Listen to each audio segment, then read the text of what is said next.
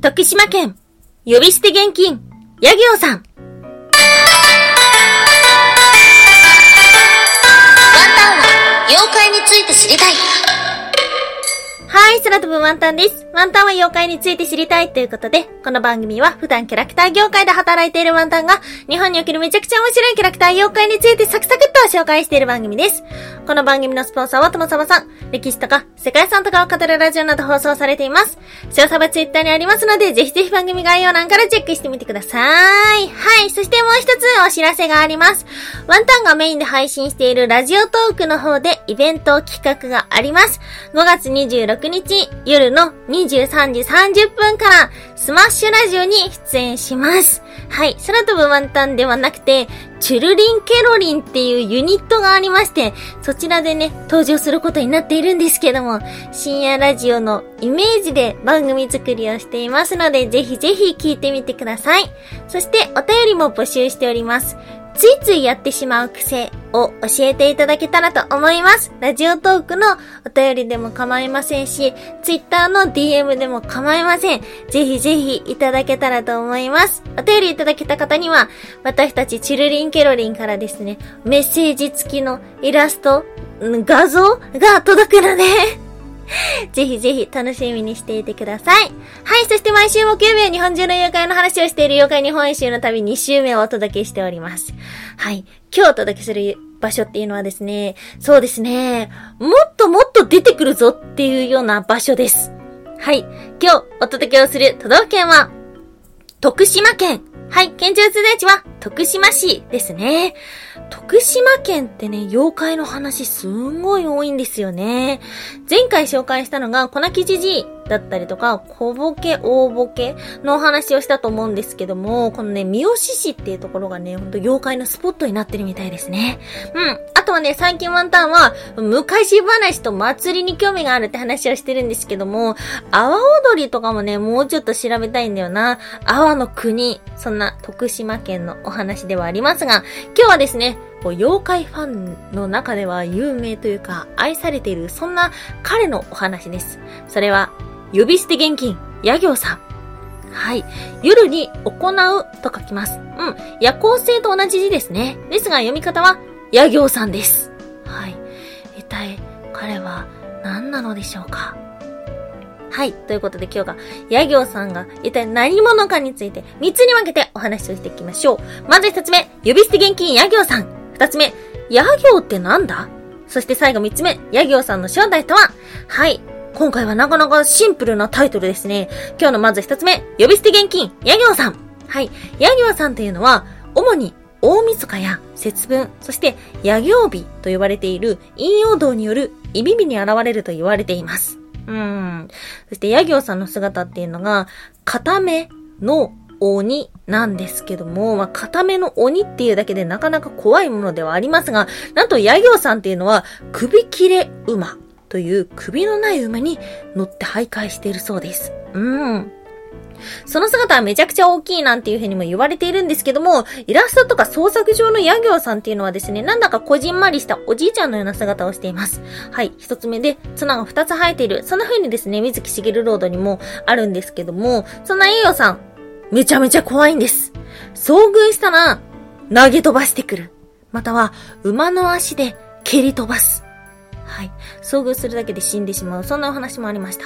そしたら遭遇したらどうしたらいいのだろうか。ということなんですけども、草履を頭に乗せて、地面に伏せると、ヤギョウさんは通り過ぎていくらしい。うーん、これなぜなのでしょうかもしかしたらこの後話すヤギョウさんの正体から、その答えが見えてくるかもしれない。はい。そしてお話ししました、三好市。ここはですね、髭の生えた固めの鬼っていうのがヤギオさんとして登場するんですけど、ここのヤギオさんはなんだか可愛いです。家の中で、その日の食事のおかずの話をしていると、ヤギオさんが毛の生えた手を差し出してくる。特に何かするわけではないんですけど、まあそういう話をしてたらヤギオさんが現れるよっていうようなお話でした。はい、三好市というのは妖怪スポットで、あの、粉吉爺のふるさとなんていうふうにも言われているところです。はい、そしてこの名前の由来となった野行って何なんだろうか。はい、ということで今日の二つ目、野行って何だ？ということなんですけども、野行っていうのは、神様のお祭りの時に、こうお祭りをする際ね、神様は移動しないといけないわけですよね、祭壇に。はい。その移動させる行いだったりとか、神様が姿を表すことだったりとか、あの、意味が特定されてないんですけども、要するに神様に何かしらが起きるような行いらしいうん。そして、ヤギ日というのは、節分や大晦日など、特別なお祭りに備えて、身を清める日、なんていう風にも使われてるそうです。はい。そうしたところから、ヤギオさんは、特別な日に人間界に訪れる、来訪神様ではないか、というような話がありました。はい。お馴染みになりました来訪神様の一人が、このヤギオさんということですね。はい。そんなヤギオさん一体何者なんだろう？今日の最後三つ目。ヤギオさんの正体とは？はい。今お話をしました、野行っていうのが、その神様が何かを起こす、起きてしまう、そんな行いらしいので、神様の姿って基本的に見てはいけないものっていうふうに考えられてたんですね。なので、野行が行われるときは、神事に関わらない人たちは、家にこもっていないといけないんです。うっかり神様を見ないように。はい。ではあったんですが、まあ、人間ね、好奇心があったりとか、何かしらの用があったりとか、そういうですね、こう人が静かな時になんかしてやろうっていう嫌がらがいるわけです。うん。なので、本来だったら家にこもってないといけないけども、それを破って夜徘徊してる人を、野行さんと呼ぶようになったのではないか。というような説がありました。なるほどな。まあ、要するに、そうですね。あのー、やってはいけないよっていう戒めの妖怪なのかもしれない。と、あともう一つは、鬼。この起源って色々あるんですが、鬼の起源の一つに中国に伝わるものの中で、死者の霊というような説があります。なので、ヤギョンさんが特定の時期に村に現れるっていうことは、まあ、いわゆる今風に言う、お盆のようなものなのかもしれません。はい。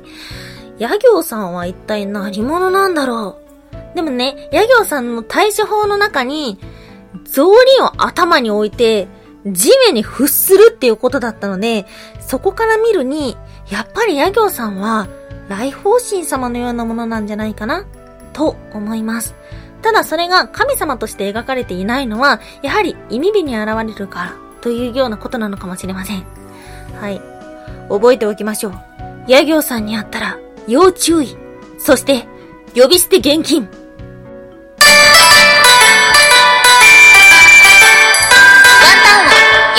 ついて知りたい。おやすみもいもい。夏が来る。夏が来るよ夏が来る。ああ、酒が飲みたい。はい。おやすみもいもいというのはワンタンがプムプクって言ったコーナーです。テンポムはなんでかわかってないから、プムプクってしかいないコーナーです。ああ、お酒が飲みたい季節になってしまった。いや、まあ、年がら年中言ってるんですけど、やっぱね、缶に入ってるお酒って、そんなに美味しくない。そんなに美味しくないのは分かってるけども、あの、キンキンに冷えてやがるっていうのを求めてお酒が飲みたくなってしまう。ひゃーちょっとワンタンは、あの、お酒を飲む代わりに腹筋ローラーをやらないといけないかもしれないはい。もしよろしければ、ワンタン耐えるんだ。お酒を飲むなっていう風に励ましてください。はい。ということで、今日はなんか久しぶりにな、王道のお話でしたね。何々とは、そしてその由来は、そしてその正体は、っていうことで、なかなか王道編だったのではないでしょうか。最近ね、ごちゃごちゃした話が多かったので。はい。ということで、次回もまたお楽しみに。今日も聞きいただきましてありがとうございました。以上、空飛ぶワンタンでした。